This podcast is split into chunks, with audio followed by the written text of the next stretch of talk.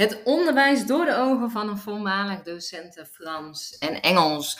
En ik wil je vandaag in deze part 2 wil ik je meenemen in uh, wat ik nog meer heb zien veranderen.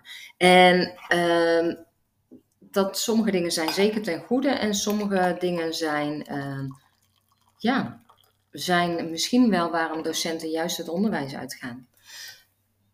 Ik zag in de taken van als docent, voorheen was je echt met, uh, met je vak vooral bezig. Nou ja, en ik geloof dat dat niet helemaal, dat klopt niet helemaal. Sommige mensen waren vooral met hun vak bezig, maar je bent als docent ben je ook met de leerling bezig. Wel geloof ik dat de ene docent daar beter in is om de leerling uh, te zien wat ze nodig hebben, dan dat de andere leerkracht. De ene leerkracht is heel erg van het uh, vak en dat zo goed mogelijk over te brengen. En de andere is een combinatie van de twee. En uh, weer een andere docent is heel erg op, op het kind gericht en misschien wel minder op het vak. En ieder uh, daarvan, ik denk dat vooral de combinatie daarvan, dat het. Um, dat dat zo mooi maakt dat iedere docent ook anders is. Um, wel is het een feit dat leerlingen eigenlijk veel het lijkt wel alsof leerlingen veel meer nodig hebben als dat ze, um, als dat ze voorheen hadden toen ik net voor de klas stond. En leerlingen zijn ook uh, opener geworden over wat ze bezighoudt. Um, er wordt meer opgemerkt, maar ook uh, leerlingen raken. Je ziet nu zie je ook veel kinderen al op de basisschool met een soort uh, noise cancelling headset op hun hoofd lopen. Nou, ik heb het in mijn tijd dat ik voor de klas stond, maar ook dat ik zelf op school zat, nog nooit gezien. Dat het toch een soort, uh, eh, kom ik weer terug op die focus, dat de focus anders is en dat het een soort weggenomen wordt. Daar hangt natuurlijk aan vast. Fijn dat dat die, microfoon, ja, die headsets uh, bestaan. Maar ergens is het ook dat er dingen weggenomen worden. Wel geloof ik dat de grootte van de groepen, dat dat debet is voor de docent en voor de leerling. En ik ga je meenemen in hoe ik daarnaar kijk. Zelf heb ik ook echt uh, op een gegeven moment uh, twee MAVO, twee klassen gehad van 32 leerlingen. Jonge kinderen, maar ondertussen ook al hè, groter en groter aan het worden in een klasje gepropt. En het is niet meer zo, met, met, doordat de focus is veranderd, het is niet zo dat ze uh, eh, 50 minuten stil zijn en aan één stuk doorwerken. Dus er ontstaat ook meer ruis. Ik denk dat als je de klasse kleiner zou maken, dat je uh, docenten, dat je het voor docenten leuker houdt, maar ook voor de leerlingen.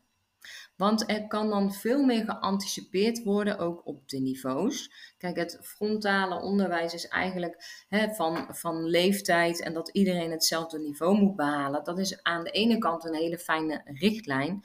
Maar voor sommige leerlingen is dat juist waardoor ze zich stierlijk vervelen. En voor de andere leerling, die kan niet aanhaken. En natuurlijk verdelen we al in niveaus. Hè? Dus is is dat dan de prio om daarna te kijken? Denk het niet. Wat ik wel denk is dat moet daar nog een extra verdeling. Ik weet het niet. Ik, ik denk het niet. Ik denk dat als je um, gaat kijken, als je kleinere klassen hebt, dat je daar toch al makkelijker um, een onderverdeling in kan maken. Dus dat het voor de docent eenvoudiger is. Want wat je op een gegeven moment ook zag, is dat je die verschuiving zag, dat je meer met het gedrag bezig ging. Toen ik net voor de klas stond en ik heb uh, stages gelopen in Overvecht en dan in, op mijn oude uh, middelbare school. Ik heb uh, in uh, Raamsonksveer op een scholengemeenschap, naar Maden trouwens, ook op een kleine school stage gelopen. En mijn laatste jaar heb ik op het Leidse Rijn College in Utrecht stage gelopen. Dus alle facetten zaten zaten er wel in. En vervolgens ben ik aan de slag gegaan op een scholengemeenschap in Dongen.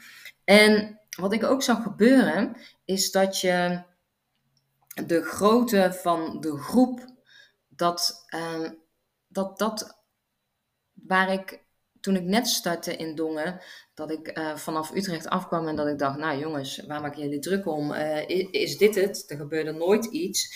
Um, merkte ik ook dat er een verschuiving was dat um, waar je toen ik de eerste jaren, nou de eerste tien jaar voor de klas stond, moest ik misschien een keertje vragen: hey, kom op, luister even.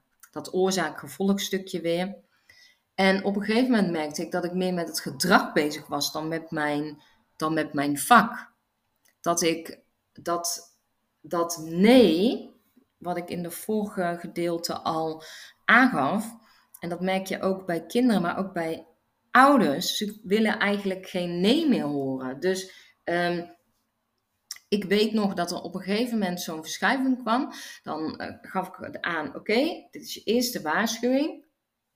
Nog één waarschuwing, dan is, dan, dan kregen ze als taak om bijvoorbeeld het vocabulaire over te schrijven, uh, waar ze de eerstvolgende toets over kregen.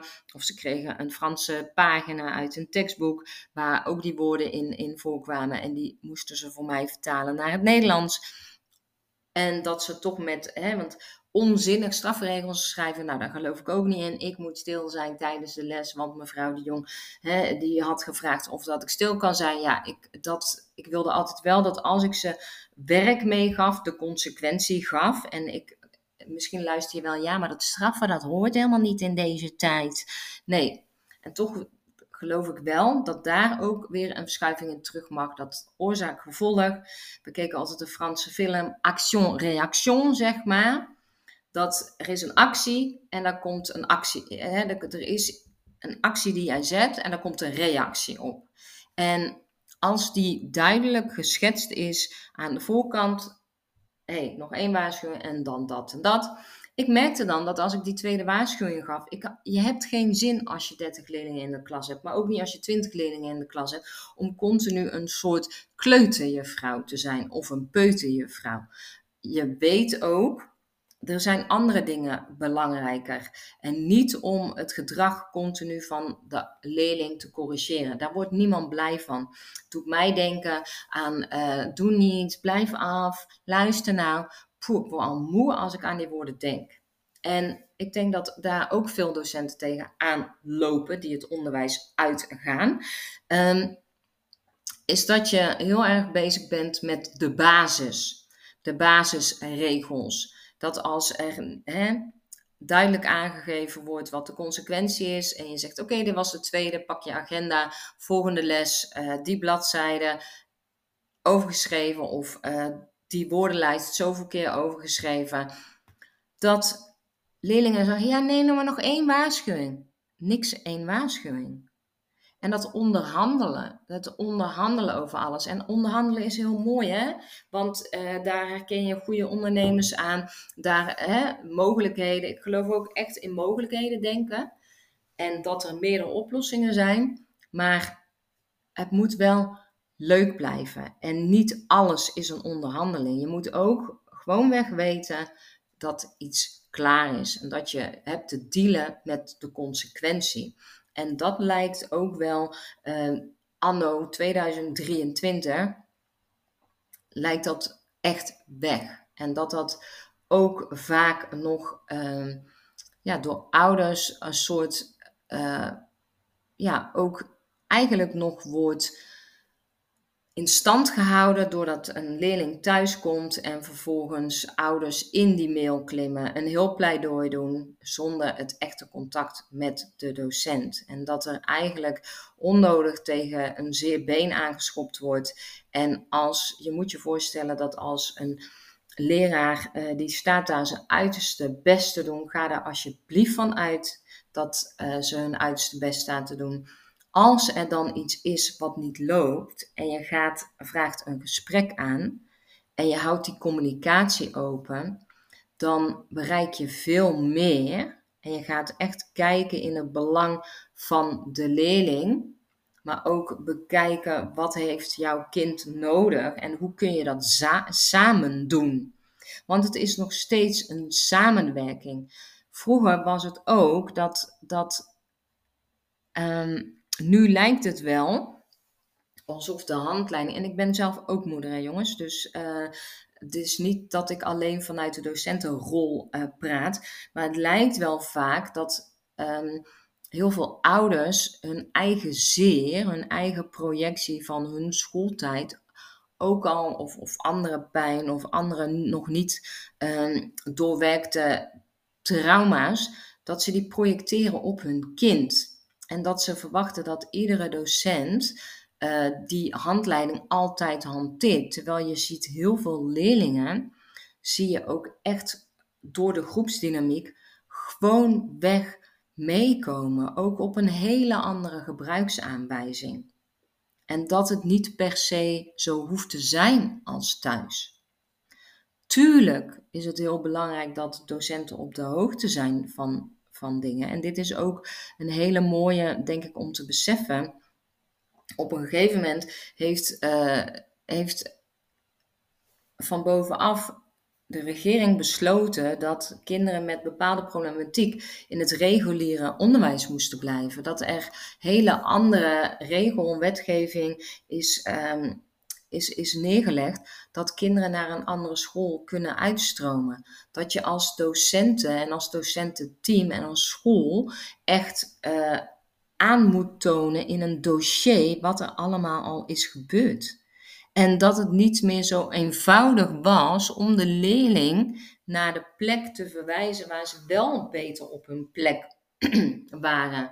En dat dat vaak ook niet gezien wordt, dat, dat de ouders ook hè, um, direct die verandering, dat wilden wij als docenten ook. Alleen we moesten echt langere tijd al meerdere acties hebben gezet voordat die uitstroom, terwijl die eerder veel makkelijker mogelijk was. Dus dat er ook kinderen op een plek zaten waar zij inderdaad niet op de juiste plek zaten en dat dat als school ook gezien werd, dat dat als ouders gezien werd en dat het door de leerling gevoeld werd, alleen dat er nog geen nieuwe mogelijkheden waren. Want ze moesten in het regulier onderwijs blijven, want je moet wel echt aan deze um, actiepunten al voldaan hebben voordat. En dan ging daar vaak al een half jaar overheen. En een half jaar op een schooljaar is hartstikke lang.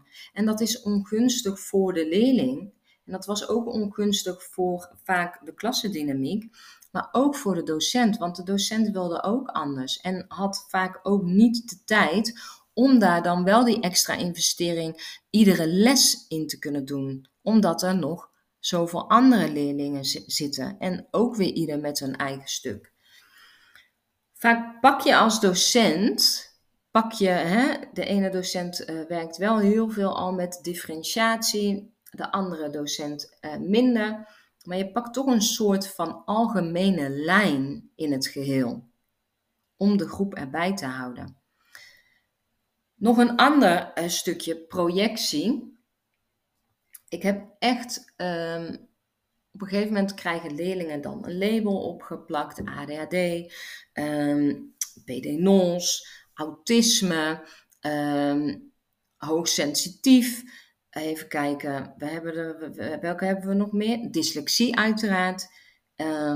en wat er vaak gebeurde, is dat ze zich echt dat label zo eigen maakten dat ze zichzelf helemaal vastzetten. Terwijl ik heb leerlingen in mijn klas gehad met ADHD en die kregen echt wel het voor elkaar om uiteindelijk een structuur eigen te maken om anders te leren, waardoor het makkelijk voor ze werd.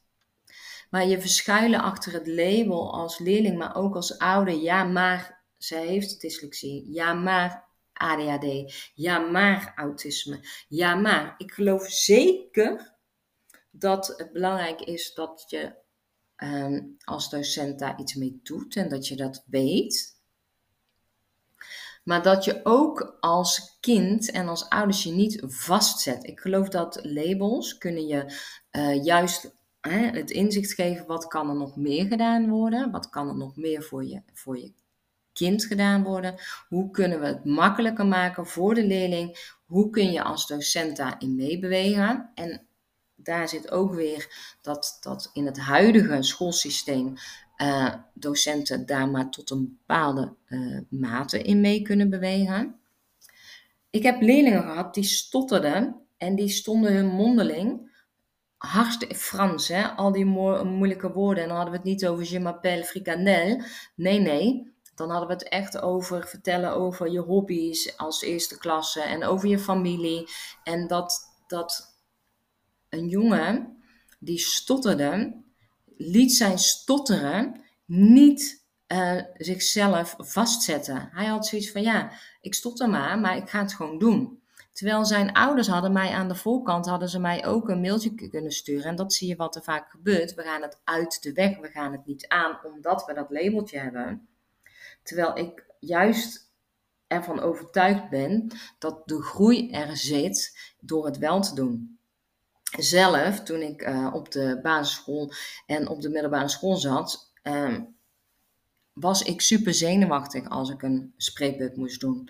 En op een gegeven moment, bij de zoveelste keer dat ik me ongemakkelijk voelde, dacht ik van ja, weet je, heel veel mensen vinden het niet leuk en, en je ziet het aan de een beter dan de ander.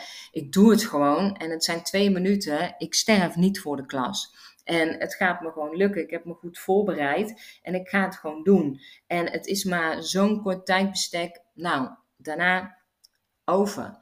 En dat ook dat stukje comfortabel gaan voelen bij iets heel ongemakkelijks, dat dat ook er nog steeds bij mag horen in het leven. Dat niet altijd alles, laatst hoorde ik iemand zeggen, niet al, alles is een, net als een ponykamp. En die ongemakkelijkheid juist uh, doorgaan, je ook weer als mens en als, als leerling, maar ook als kind, maar ook als ouders laat groeien. Dat je denkt, oh, dat heeft gewoon mijn zoon of dochter geflikt. Wat ben ik trots op ze en wat knap. En, en het geeft ze juist die stevigheid om andere dingen in het leven ook te doen waar ze tegenop zien. Maar tegenwoordig wordt er vaak weggepakt en weggehaald. Nee, um, nee want uh, hè, dyslexie, want ADHD.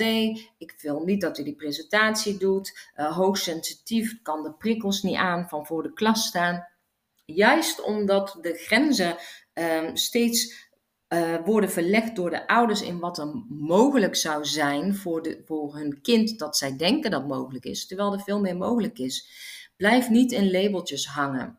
Ze kunnen je duidelijkheid verschaffen, maar ga nooit volgens. Je bent veel meer dan een labeltje. Je kunt Jean de Bouvry, uh, dyslexie, moet je kijken waar, die het heeft gebracht. Um, het kan zijn hè, dat hij in zijn bedrijf bepaalde dingen heeft uitbesteed, omdat hij dacht, ja, dat ga ik niet doen, want dat gaat mij niet makkelijk af, ik laat het iemand anders doen. Maar daar heeft hij dus weer een oplossing voor bedacht. Maar in eerste instantie zal hij het wel zelf gedaan hebben, want je wordt nooit geboren met een bedrijf dat je gelijk tig mensen in dienst hebt. En juist de groei zit hem in, in je grenzen verleggen. Maar vaak worden die grenzen al zo nauw gezet en wordt er ook van verwacht van docenten en van school dat ze daar niet overheen gaan.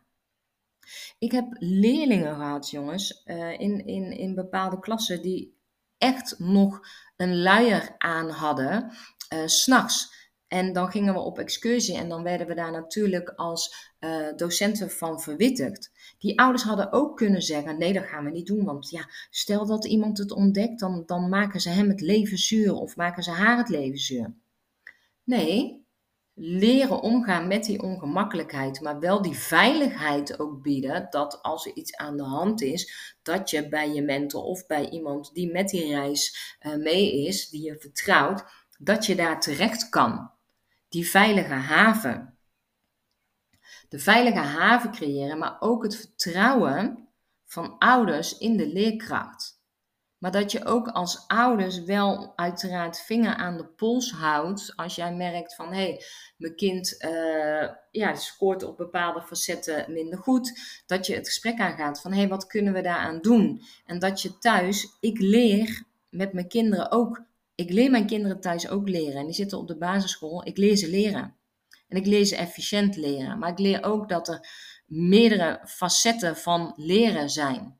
En een voorbeeld, mijn zoon die ging gisteren een tekst uh, uit zijn hoofd leren. Die heeft een spreuk en die, uh, het woord van ze verwacht om die spreuk uit hun hoofd te leren. En dan zegt hij dat iedere donderdag volgens mij op. En daarna gaat hij, uh, mag hij een tosti in het tosti-apparaat gooien als een soort reward. En misschien zeg ik het wel verkeerd, maar dat is in ieder geval hoe ik het opgevat heb. Um, en hij was dat gisteren aan het leren en er zaten een paar uh, moeilijke zinnen in. Dan kun je zeggen, ja, maar die zinnen zijn veel te moeilijk. Wie, welke docent laat dit nou doen? En ik denk, hij kan dit gewoon, hij zal hierop moeten oefenen.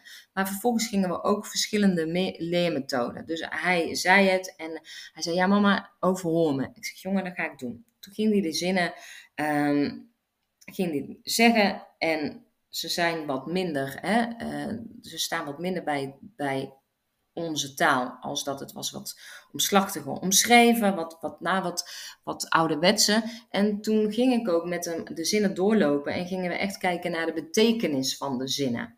En ging ik er daarnaast een plaatje bij schetsen. Het ging over de zee, nou golvende bewegingen. Het ging over een helder oppervlak. Je kunt er doorheen kijken, noemde ik. En zacht, nou, het voelt zacht aan. Maar daarnaast schetste ik het ook visueel. Vervolgens Ehm, gingen we ook, zei ik, nou lees het nou eens op een hele rare manier voor. Lees het eens even heel raar voor. Dan blijft het ook hangen. Nou, hij las het met een rare stem voor, waardoor het ook grappig wordt en leuk wordt om te leren. Vervolgens deed ik dat ook. En tijdens het overhoren ging hij die zinnen één voor één zeggen. En als de zin uh, goed was, hè, zoals het daadwerkelijk daar stond, dan zei ik ching. Eigenlijk bij een soort spelshow dat als iets goed is, hoor je ook ching. En hij vond het aan de ene kant vond hij het irritant, die ching. En aan de andere kant moest hij er heel erg om lachen. En toen zei ik ook nog van nou morgen als je hem opnoemt in de klas en, en, en de zinnen kloppen zoals ze er staan en je hoort geen ching, weet ik zeker dat je nog teleurgesteld zal zijn. Dus ook andere manieren van leren. Wat ook nog had gekund, is dat hij die zinnen over zou schrijven. Hè? Het, het schrijven daadwerkelijk op papier. En dan heb ik het niet over typen, maar echt die transfer van het brein die transfer te maken naar het papier. Dus dat je eigenlijk je, um, je lichaam en je brein traint om die zinnen en woorden eigen te maken door ze op te schrijven. Want dat is ook iets dat als jij als een leerling op een wijze leert die niet bij jou past, die, waardoor jij minder uh, snel het je eigen maakt, dan wordt het ook zo'n langdradig iets. Terwijl door te experimenteren met verschillende leermethoden, en daar is de ene docent is daar ook beter in dan de andere docent, daar zal ik heel eerlijk in zijn. Maar juist die variëteit aan, aan mogelijkheden van leren leren die diversiteit. En wat past bij jou? Maar ook daarin te experimenteren. Want wat in de eerste klas misschien heel goed bij je past, dat past misschien in, in, de, hè, in de derde of in de vierde klas, of de vijfde of de zesde, of als jij op de universiteit zit, helemaal niet meer bij je. Ik had ook dat ik zei van, nou weet je, spreek het in en dan zetten we het op de dictafoon. En dan kun je het terugluisteren.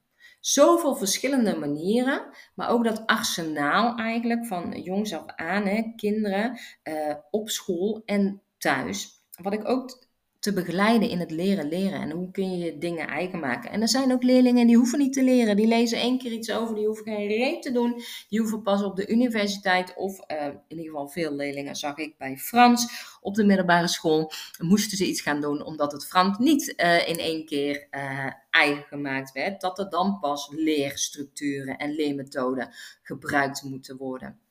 Ook dat stukje waar je bijvoorbeeld ehm, ziet dat, dat het ene leerling. Ik geloof ook heel erg in het uitleggen van leerlingen aan leerlingen. Maar het moet niet een trucje gaan worden. Het moet niet een soort bezigheidstherapie gaan worden. Wat ik op een gegeven moment heel erg merkte uh, tijdens mijn uh, opleiding Frans. Maar ook. Ik kom nog wel echt van het frontale onderwijs wat ik heb gekregen. Maar wat ik heel erg merkte, en ook in de stages die ik moest doen, de stageopdrachten die ik kreeg om te doen als docent Frans, dat het een soort bezigheidstherapie. We gaan heel veel facetten doen uh, om de leerling maar bezig te houden en dat de efficiëntie daardoor ook wel een beetje verloren raakte, waardoor leerlingen het ook niet meer leuk vonden en dat heel veel uh, op een gegeven moment iedereen, iedere docent bij iedere vak um, dat ook op die manier ging doen, dan raakt de diversiteit kwijt. En in een generatie waar de diversiteit um, groot is, maar ook de focus steeds minder, is het wel belangrijk om ook efficiënt uh, nog steeds dingen aan te leren. En met herhaling. Officieel is gebleken uit onderzoek dat je zeven keer iets moet zien of zeven keer iets moet doen om het echt te onthouden. En uh, misschien is tegenwoordig uit onderzoek gebleken dat dat anders is. Sommige dingen heb je dat je het één keer ziet en dan is het, komt het zo binnen met zo'n fantastisch voorbeeld of zo'n rigoureus voorbeeld dat jouw brein het gelijk naar je lange termijn geheugen kan opslaan, maar dat het van je korte termijn geheugen naar je lange termijn geheugen moet, moet transferen. Als dat niet gebeurt, dan loop je vast. En heel veel leerlingen doen dat. Hè. Die leren voor de korte termijn een dag van tevoren. En gisteren, toen mijn zoon aan het leren was, wilde die nog heel lang doorgaan. En toen zei ik: Nee, jongen, kijk er morgen weer naar. Het is beter om meerdere keren kort naar iets te kijken dan heel erg lang. Maar kort is niet per se één minuut. Want dat zag je ook, dat, dat de tijdsbesteding aan het huiswerk, ja, maar een half uur is toch meer genoeg.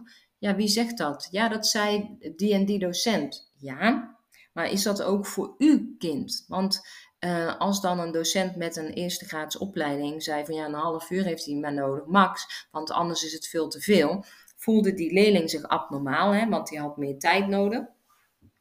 En uh, wat is het referentiekader? En is het uh, dan dat als een leerling daar plezier in heeft en uiteindelijk wel een bepaald tijdsbestek kwijt is, waar een andere leerling inderdaad maar een half uur mee kwijt is. Zolang er plezier is en, en nog steeds lol in zit. En er zijn ook heel veel mensen die houden van zich dingen eigen maken. En die vinden dat helemaal niet erg om daar tijd aan te besteden. Dus kijk ook weer echt naar het referentiekader. Maar zet je kind dus ook niet, niet onnodig in labels vast, waardoor ze helemaal beklemd raken. Want niet iedere autist heeft dezelfde guideline. Niet iedere ADHD'er uh, leert op dezelfde manier, functioneert op dezelfde manier. Niet iedere PD-nosser functioneert op dezelfde manier. Niet ieder kind waar de ouders van gescheiden zijn, functioneert op dezelfde manier. Niet ieder kind dat hoogsensitief is, functioneert op de um, op een bepaalde wijze. En ook dat stukje hoogsensitief. Door de prikkelhoeveelheid zijn ook veel kinderen worden steeds meer en volwassenen ook als hoogsensitief gelabeld. En um, wat vaak is dat um, hoogsensitieve personen heel erg in het falen denken en ik doe het niet goed en daar heel erg op gefocust zijn. Maar als je ze dan in de veilige cocon uh, houdt en ze niet uit hun comfortzone haalt, dan blijven ze in een soort cirkeltje van veiligheid zitten. Maar die cirkel die zal zo klein zijn, terwijl in die cirkel van veiligheid je subtiel buiten die cirkel gaan begeven en, en dingen gaan ontdekken, zal ervoor zorgen dat, dat een kind groeit, waardoor ook de veiligheid in andere situaties, als ze ouder worden ook steeds groter wordt. Dus dat die groei niet stopgezet moet worden. Dat er niet een eenduidig beeld van een kind ontstaat, waardoor ze eigenlijk niet verder kunnen groeien. Waardoor hun groei en ontwikkeling eigenlijk op zo'n jonge leeftijd al vastgezet wordt.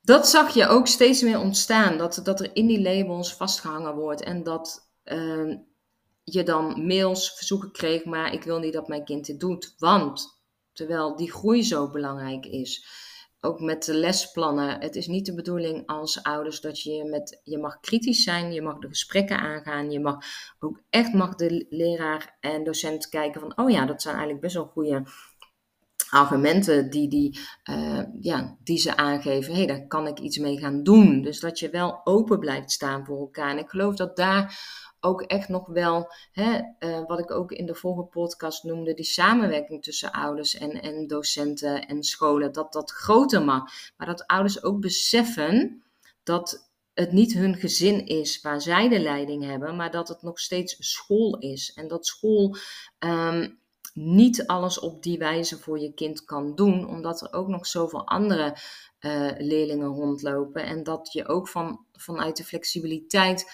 van je kind uit mag gaan. Dat er zoveel groei en potentie in zit. Pod, dit was podcast nummer 2 over het onderwijs, gezien door de ogen van een uh, voormalig docent. En ik ga nog een podcast opnemen over uh, de leerplichtambtenaar. Ik ben heel erg